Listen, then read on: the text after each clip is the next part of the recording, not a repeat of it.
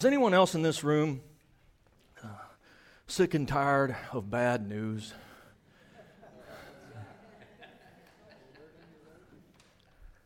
If you're with me on this, on the count of three, say, I'm sick and, sour, sick and tired of bad news. One, two, three. I'm sick and tired of bad news. I believe you. I'm sick of it. I just want to put my hands over my ears sometimes. La, la, la, la, la, la, la, la. The political game, for example, has become so negative that you'd think we were ready to go to war with our neighbors and our family over differences of opinion.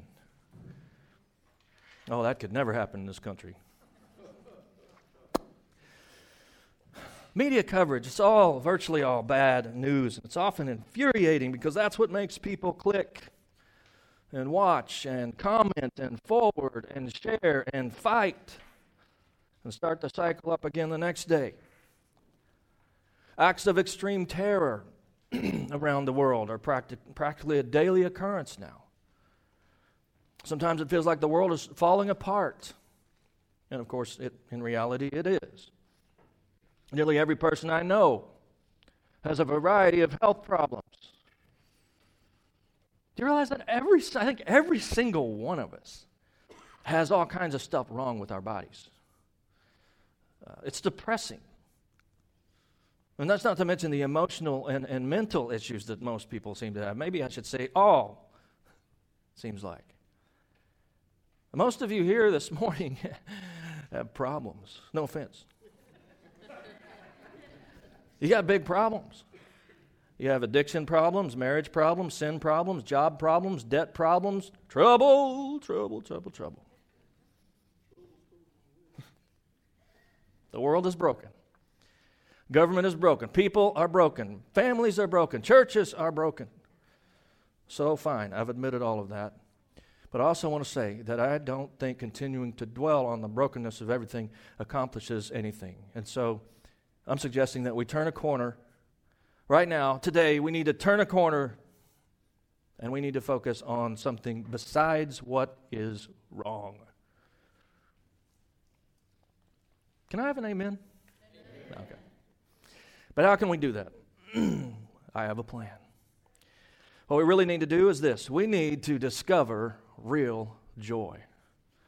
That sounded very Missourian. Real. Real joy. Every once in a while that accent just slips in there. Some of you are like, it's always there. I, I don't hear it. But we need to discover real joy. Some of us need to rediscover joy, and others need to discover joy for the first time. Joy is a treasure that some have lost and others never found in the first place. For Christians, as we attempt to follow Christ in this world, it is so easy to forget about joy, as if it were not all that important. You know what I mean? I know I'm guilty of leaving joy in the dust. I'm not sure I've thought about making joy my goal in a long time. But the Bible actually leads me to seek joy from the Lord, not to assume joy is unavailable. And the Bible says the joy of the Lord ought to be my strength. When did I forget about joy that runs deeper than getting what I want or a sunshiny day? I don't know, but it's time to remember. And I sincerely doubt I'm the only one in this room who needs the reminder. It's like, oh yeah, joy. Forgot about that part of being a Christian. Oops. Over the next few weeks, we're going to discover at least four secrets to experiencing real joy in our lives. All of these secrets will be taken from the book of Philippians, which we could easily call the joy book of the Bible. Philippians has always been one of my favorite books to read. Oddly, it was written by a guy who was chained up in a dungeon as he wrote it, which strengthens the biggest point of the book, that real joy is utterly independent of circumstance. Life doesn't get much worse than being chained up to a guard on a dirt floor in a cold, dark dungeon with no lawyer. That was the situation for the Apostle Paul, and God used him in that circumstance and at that very time to write the best call to joy that has ever been written, the letter to the church at Philippi. Today's message is simply an introduction to the series. I don't even have points today, if you can believe it. Next week, we'll dig into the text of Philippians. But today, we're, we're just going to get the ball rolling, try to get the big picture of the biblical concept of joy. So, biblically speaking, what is joy? Most people basically equate joy with happiness. But in the Bible, happiness and joy are completely different concepts. You've probably heard this before, but there really is a huge difference between happiness and joy. I'm not necessarily talking about Webster's definition of these words, but when it comes to what the Bible says about joy, we can see that happiness is not the same thing at all. Happiness is based on happenings, but joy is found in God. Happiness happens sometimes, but joy is always available. Happiness often depends on prosperity, but joy is often an attribute of the poor. Happiness is an emotional response, but joy can bring emotional control. Happiness is a never-ending pursuit, but joy is a gift given by God. Happiness cannot bring you joy, but joy can bring you happiness. And the point of this discussion is not simply to make sure our definitions are correct, but rather to comprehend that there is this thing to be had called joy. And it is something you want to have in your life, even though the world we live in absolutely does not understand what it is. The unbelieving world actually um, functions as if joy does not exist. It's true. Oh, they get happiness, but not joy. They don't even know what it means to have joy. Pastor, are you saying that unbelievers can't experience joy? That is exactly what I'm saying. According to Galatians five, joy is one of the fruits that comes into the life of the believer through the indwelling presence of the Holy Spirit. And we know that it is by faith in Christ that anyone receives the Spirit. By the way, we need to stop underselling Christianity. We're so afraid of offending people that we don't even tell them what we have to offer. Sometimes we act like there's nothing all that great about being a Christian. Well, I'm here to tell you that if you if you if you want real joy, you're going to need to come to Christ to get it. Oh, come on, Pastor. You surely you don't want to go on record as saying that people who don't know Jesus can't be joyful. Look, the problem you're having with this is because you're still basically equating joy with happiness or an emotional state of well-being. And my point is that joy, the joy spoken of in Scripture, is something wholly other than that. Unbelievers can be happy, sure. But by definition, they cannot have biblical joy. Why? Because joy comes from God, and joy comes specifically through the Holy Spirit received by grace through faith in Christ. I'm telling you that there is a thing called a joy in the Bible, something the unbelieving world does not know about, nor have they ever experienced it, and sadly, it is something many Christians have never fully embraced or understood either, because all too often believers do not live in the fullness of what Jesus earned for us on the cross. Many Christians have moments of joy, but not a consistency of joy. How quickly for, we forget the, the awesomeness of living with joy, and so we settle. What do we settle for? We settle for happiness at best, and unhappiness at worst. Even though the consistent joy of the Lord is right there inside of us through our connection to the Holy Spirit. Again, the Bible says the fruit of the Spirit is joy. Part of the reason we forget about joy is that we still live in the world, and we are so greatly influenced by it. Our culture, the world, constantly proclaims to us that happiness is what we really want. If there's one thing that our society constantly affirms, it is the pursuit of the things we think will make us happy. But take note that the concept of real, lasting joy finds no voice at all in our world. No. If the world had truly understood joy, they would have never used the word as a label for dish soap. However lemony fresh it may be, believe it or not, using this product will not give you joy. Newsflash, there's not a single commercial that will tell you how to get joy. Not really. Think about it. The world may occasionally use the word joy, but when it does, it uses it as a synonym for happiness.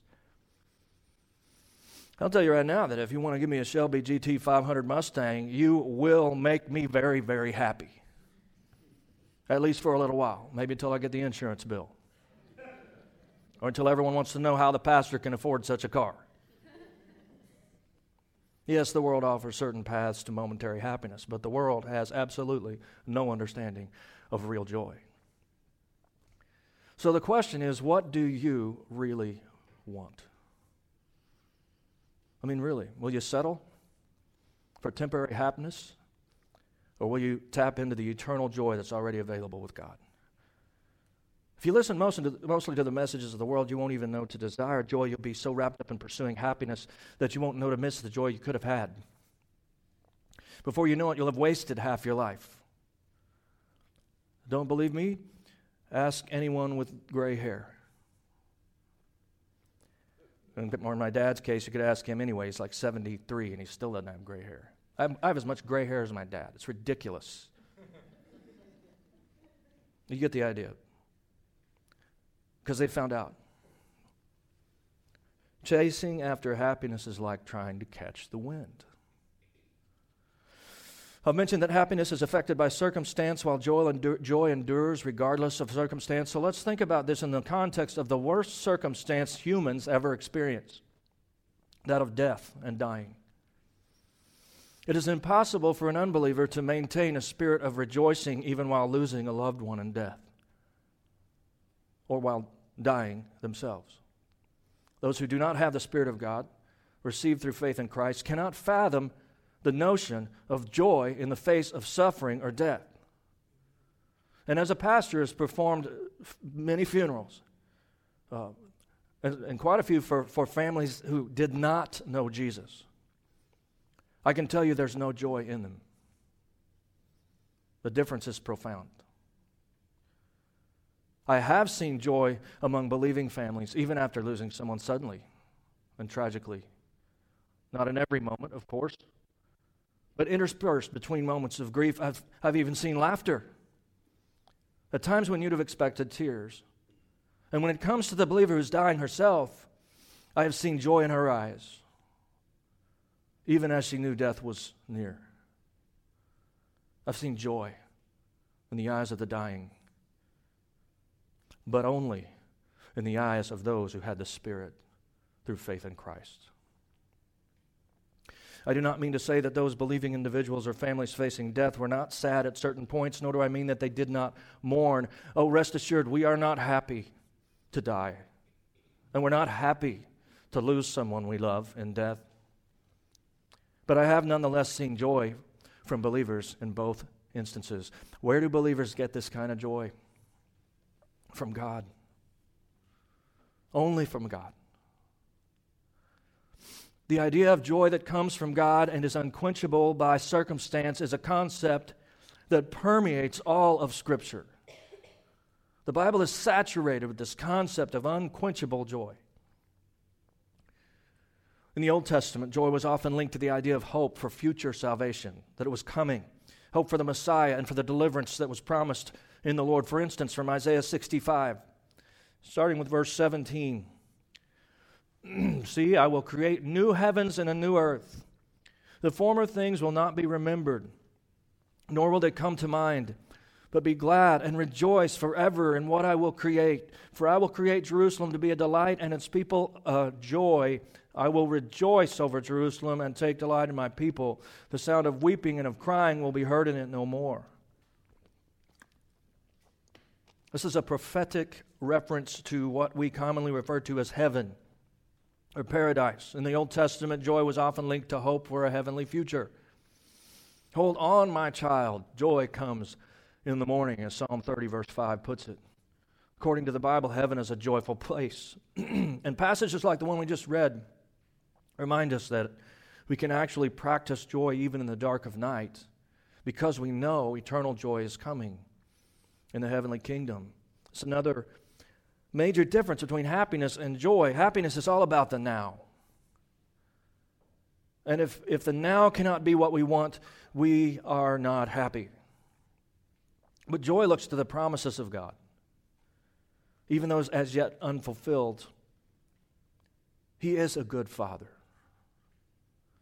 and His plans for us are ultimately good. We learn from the Old Testament of the Bible that joy in the now often only comes by resting in the joy of the future. But in the New Testament, the part of the Bible written after Jesus came, joy is often spoken of in a slightly different way. New Testament joy is linked to the future, but it also looks back to the past, even to Christ's death and resurrection. Old Testament joy was about looking forward to the promises of God. New Testament joy includes that, but also looks back to what Jesus already did. In fact, New Testament joy often includes a reference to the cross. Here's an example from the book of Hebrews. Let us run with endurance the race that is set before us, fixing our eyes on Jesus, the author and perfecter of faith, who for the joy set before Him endured the cross. Because of joy, Jesus endured the cross. Doesn't that seem a little strange when you remember that the cross is a torture device? But the fact is that joy is almost always linked to suffering in the New Testament. Seldom is joy rejo- uh, or, or rejoicing mentioned alongside happy circumstances in the Bible. Rather, we read about joy that only comes bubbling up in the midst of the toughest times. For instance, let's look through a window into the story of the early church. From the book of Acts, Stephen, who was full of the Spirit through faith in Christ, had, been, had just been martyred for preaching the gospel. They had stoned him to death in the street. Even while he looked up to heaven with joy that he has that, that he was about to get there. And, and after that, the Bible says this, Acts chapter eight. On that day, a great persecution broke out against the church at Jerusalem, and all except the apostles were scattered throughout Judea and Samaria. Those who had been scattered preached the word wherever they went. Philip went down to a city in Samaria and proclaimed the Christ there. When the crowds heard Philip and saw the miraculous signs he did, they all paid close attention to what he said. With shrieks, evil spirits came out of many, and many paralytics and cripples were healed. So there was great joy in that city. The link may not be easy to see, but remember, Philip left Jerusalem because of persecution. This was not, you know, like, oh, somebody said something mean.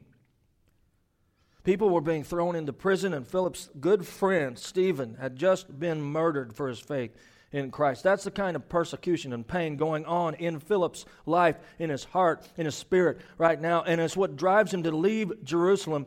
He may even feel like a failure for having to flee.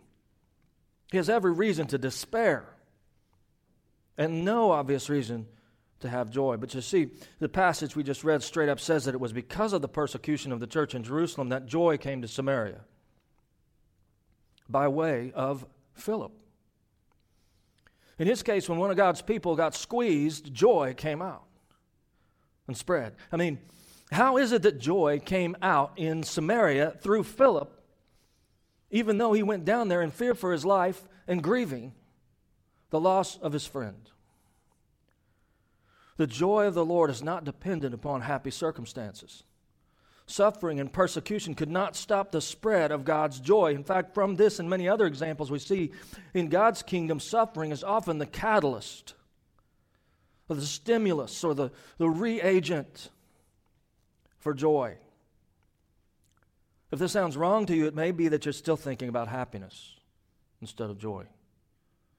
Let me make a clear statement. When it comes to the life of a follower of Jesus, suffering is not the cause of happiness, but suffering is the revealer of joy. Suffering is not the cause of happiness, but it's the revealer of joy. Look back again at what we just read from Acts eight. What if persecution did not come against the church? They would not have scattered. And if they had not scattered, joy would not have come to the region of Samaria. Further, if there had not been persecution, perhaps the people of God would have started to confuse happiness with joy. Hmm. If they hadn't experienced persecution in the church, they might have started to confuse happiness with joy. Maybe the church would have thought they deserved or had been promised happy circumstances in return for following Christ. Do you think that ever happens today? And when that happens, joy remains unrevealed. Maybe those first believers would not have known that they had something so powerful as joy if trouble had not wrecked their happiness. Listen, the truth is that joy can be very difficult to see in the midst of happiness. But when joy emerges against the backdrop of suffering, the people of God are astounded by the Spirit. And they remember once more what they have actually received in Christ. Meanwhile, the world takes notice. That's exactly why James, the brother of Jesus, tells us, "Consider it all joy, my brethren, when you encounter various trials." What a strange statement for those who do not yet have the biblical understanding that joy is best seen with the cross as a backdrop. The joy is revealed best through difficult, unhappy, even painful times. Followers of Jesus are called to embrace not only the fact that joy is independent of happy circumstances, but actually that joy is best seen and understood when happiness is not possible. Notice also that this is an instructive command from James. What would be the point of giving us these instructions to consider it all joy when we encounter various trials if doing so were automatic? No, this is far from automatic, even for the true follower of Christ. You'll need to keep in mind throughout this series that by your own will, you can either squelch the joy of the Lord or you can let it shine forth. Amazingly, the Spirit of God within you will allow Himself to be quenched. As a believer, the power to be joyful, even through horrific circumstances, is in you, but not all of us have learned to apply it. Some of us are pretty good at keeping the joy of the Lord locked somewhere down deep inside. We're quite practiced at it. We we have a persona to keep up, after all, and a story and a narrative to, to, to further. We have a way of making sure we fit in with the negativity and the despondency and depression of this world. Sometimes we even become addicted to sympathy, don't we? Scripture tells us to practice joy in the hard times. But no, we would rather receive pity. And make no mistake, this is only natural. But brothers and sisters, we're not called to be natural. Let's go back to the Old Testament for a moment, from Psalm one eighteen. You probably heard the first and the last part, but have you ever put it all together? From verse twenty-two, "The stone which the builders rejected has become the chief cornerstone. This is the Lord's doing. It is marvelous in His eyes. This is the day which the Lord has made. Let us rejoice and be glad in it." First, realize that these words were written about a thousand years prior to Jesus. Okay, this, this is what we call prophecy. The psalmist was referring to a future event, something um, that would be marvelous, something that would be God's doing. Most of you probably have heard and maybe have memorized verse twenty-four. This is the day which the Lord has made. Let us rejoice and be glad in it. But have you ever thought about the specific day referred to in that famous verse? This verse prophetically refers to the day when Jesus died on the cross. Look at it in context. When the psalmist prophesied about the stone which the builders would reject and which would nonetheless become the chief cornerstone of the church, he was pointing toward Jesus and to the very day He would be rejected and to the day that He would, would, would sacrifice and become the foundation of our faith. So it was a prophecy about the day Jesus would be crucified. The day the Lord has made is the day of the greatest sacrifice in history. And He says, this is the day in which to rejoice and be glad. The day the cornerstone was rejected is the day talking about in that verse. In Matthew, Mark, and Luke, Jesus quotes this very passage to refer to Himself. He knows this day is about to come and He's soon to be rejected and crucified. This truth is also referenced in the book of Acts, First Peter, and Ephesians. But let me just give you the reference in Acts, which says, "For Jesus is the one referred to in the Scriptures, where it says, 'The stone that you builders rejected has now become the cornerstone.'" So while we can certainly understand that we are to rejoice in each and every day because the Lord made them all, that is not really what this verse is saying. In this verse, the day we're commanded to rejoice and be glad in is the very day Jesus died on the cross. The day the stone that the builders that the builders rejected. We're to rejoice in his sufferings, because it is by his suffering that we are healed. To rejoice is simply the verb form of, of the word joy. We'll be seeing that word a lot in this series. It, it literally means to outwardly express joy, to rejoice. Notice the prefix re. This is to receive joy from the Lord, and, and, and like a signal repeater in telecommunications, to, to take what we have received and send it out to others. In one sense, to rejoice is to recycle or repeat joy, and Not, not, not just any joy, but the joy of the Lord. Here the psalmist says we should rejoice with God in the day he made for Jesus to pay the price for our sin on the cross. And see, this is, this is consistent with the rest of Scripture, where joy is not linked with perfect circumstances. Wasn't really a happy day we're talking about here, where Jesus died. It's not linked with perfect circumstances, rather it's very much linked with pain and sacrifice. As mentioned, the word cannot, ex- the world cannot experience this kind of joy, or do they understand it? That's the, all the more reason believers must understand it and must practice it. Because if you haven't noticed, many people are looking to the church today and asking, what's the point? You know, they're not seeing anything all that different or appealing. Whose fault is that?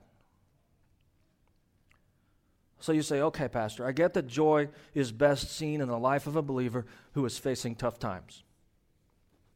But what does that joy really look like? I mean, if it doesn't necessarily look like happiness, then what does it look like? Great question. Joy looks like the ability to keep your head up because of the presence of God in your life. Joy looks like a person who has experienced victory, only the victory hasn't come yet. Joy looks like bouncing back after you get downed. Joy means you can genuinely smile at someone who has recently hurt you. Joy means you may well have moments of laughter, even though something terrible recently happened. Not because you don't care, but because you simply cannot stay down in the depths of despair for very long. You can only cry so many tears because you have an eternal perspective that says even death has no victory through Christ. We might even say this: to have joy is to be inappropriately happy.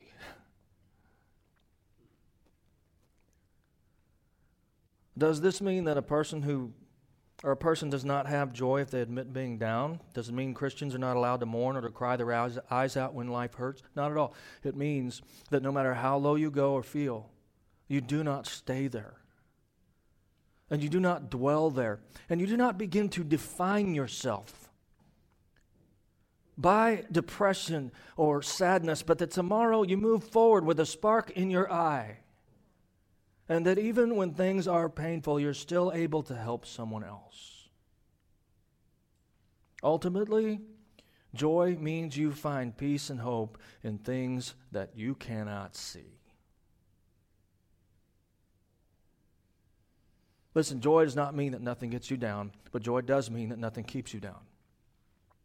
It was joy that helped Jesus endure the cross, and it was joy that brought him up from the grave.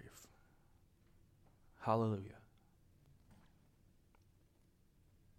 Now let's spend just a few moments talking about the context of the book of Philippians as I continue to kind of set up this upcoming series. What was going on as Paul wrote this book, the joy book of the Bible? What were the circumstances around the book? I mentioned that Paul was in prison, chained up, uh, as he wrote it, but how do I know that Paul was actually in chains? Well, for one thing, it was the practice of the time. If you were in a dungeon, you were in chains. Uh, but it was part of their punishment. But secondly, we know that he wrote the book while imprisoned in Rome um, during the same time when he wrote the book of Colossians. We know that from the text. He wrote it at the same time as the book of Colossians. And he closed the book of Col- Colossians with these words. I, Paul, write this greeting in my own hand. Remember my chains. Grace be with you. He's saying, hey, folks, um, sorry if this is tough to read, but I do have chains shackled to my wrist, so give me a break on my penmanship, if you would. And this is not the first time Paul had worn chains. Do you know where he had last been arrested? Last time he had had chains before Rome? It was Philippi. Remember the story where Paul and Silas were beaten and thrown in stocks, and that night they were singing hymns of praise to God, and the prisoners were listening, at the, uh, and then there was this earthquake, and, and um, you know, the chains fell off, and the, and the doors opened, uh, but they didn't leave, and the jailer and his family became followers of Christ and were baptized. You can read all of that in Acts chapter sixteen. It's a great story, but for now, take note that the prison in that scene was in the city of Philippi. The Philippian church, which brought Paul such joy, had been born in the town where he had last been beaten, chained, and imprisoned. I don't know how you think, how would you feel about a town where that happened to you, you know?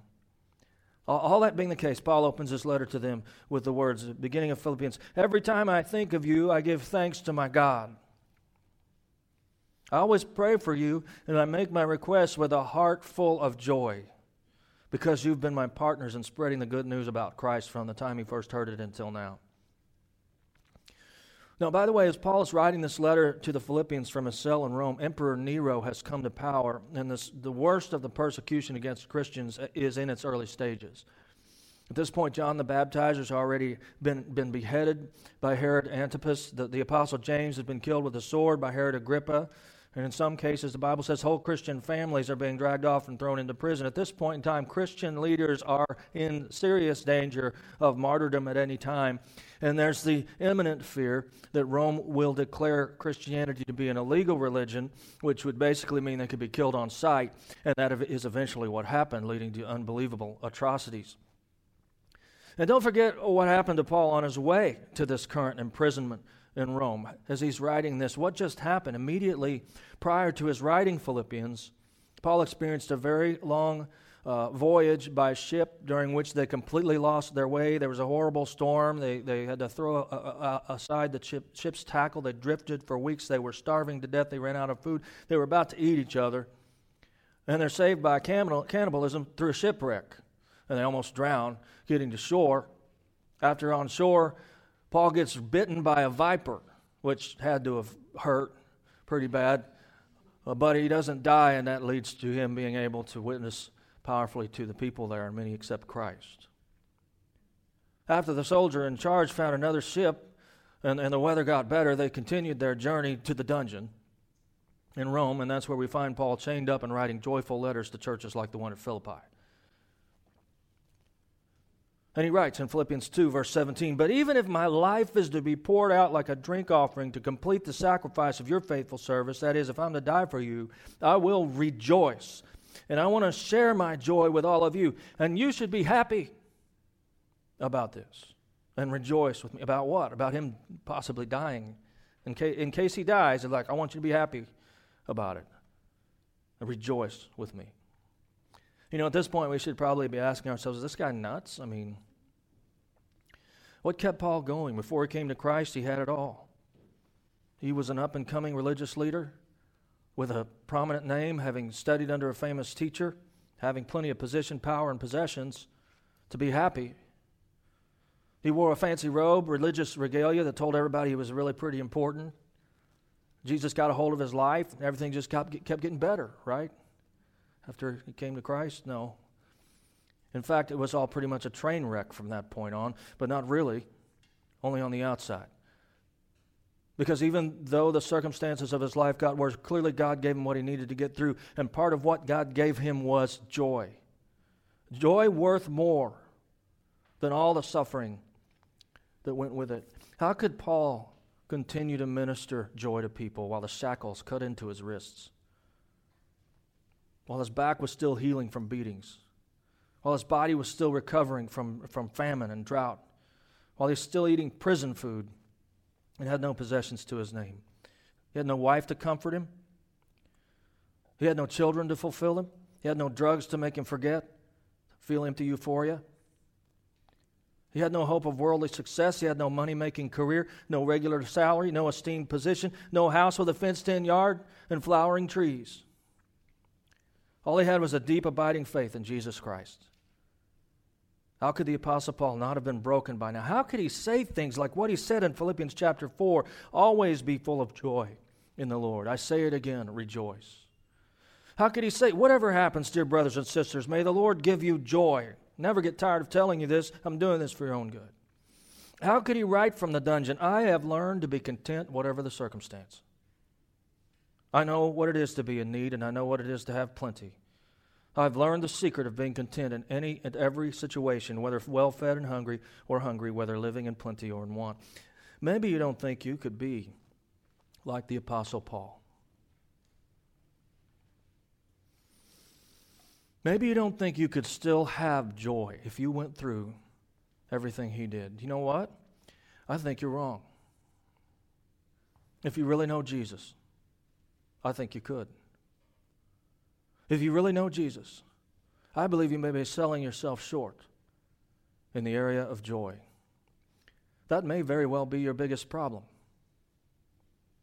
See, we just don't know what kind of joy we're capable of in Him.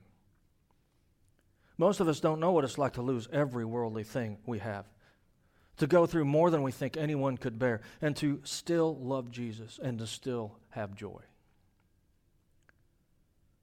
Most of us don't know how faith can grow through the worst kinds of trials. A few may have tasted it, but most of us don't know this like Paul knew it. Most of us have, have never been squeezed hard enough until the joy of the Lord came out. Now, some got squeezed and found out they never really had it. Listen, if you truly have given your heart and life to Christ, the Holy Spirit is the giver of joy that comes out when you are squeezed the hardest. This is joy unquenchable. It's joy that cannot be restrained, joy that can't be thwarted. It, it can't be doused. You can't tone it down or make it go away. This joy will endure. This joy will remain. If not, you need to check to see if you ever really put your faith in Christ in such a way as to receive the Holy Spirit. But that's another sermon. The only thing in this world that can diminish the joy of the Lord in a believer, are you ready for this? The only thing that can diminish the joy of the Lord in a believer is worldly comfort. Extreme difficulty cannot destroy it, but a life of ease can make joy almost invisible. When we do not take up our cross and follow our suffering Savior, our joy can become imperceptible. But even then, it's still there.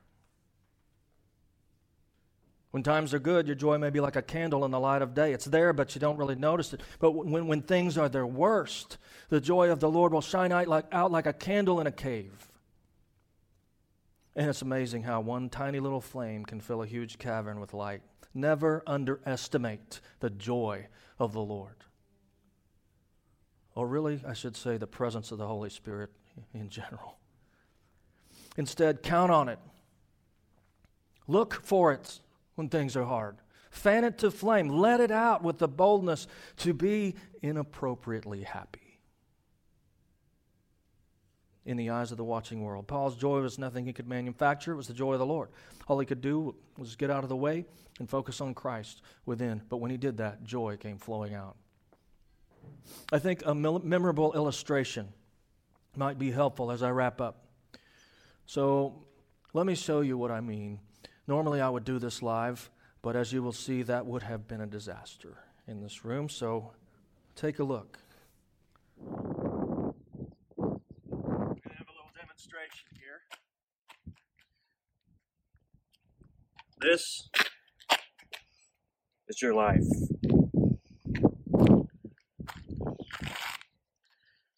This is the joy of the Lord.